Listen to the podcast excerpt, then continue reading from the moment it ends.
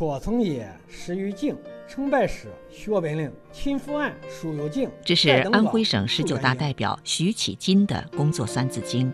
自1982年开始从事输电线路和变电所的带电作业工作以来，推出数十项创新项目，七项成果获得国家专利。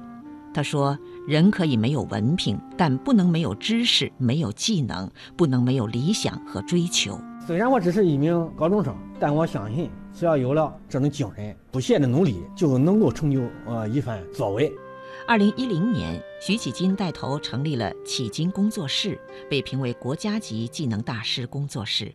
今年，徐启金当选党的十九大代表。他说：“这是荣誉，更是责任。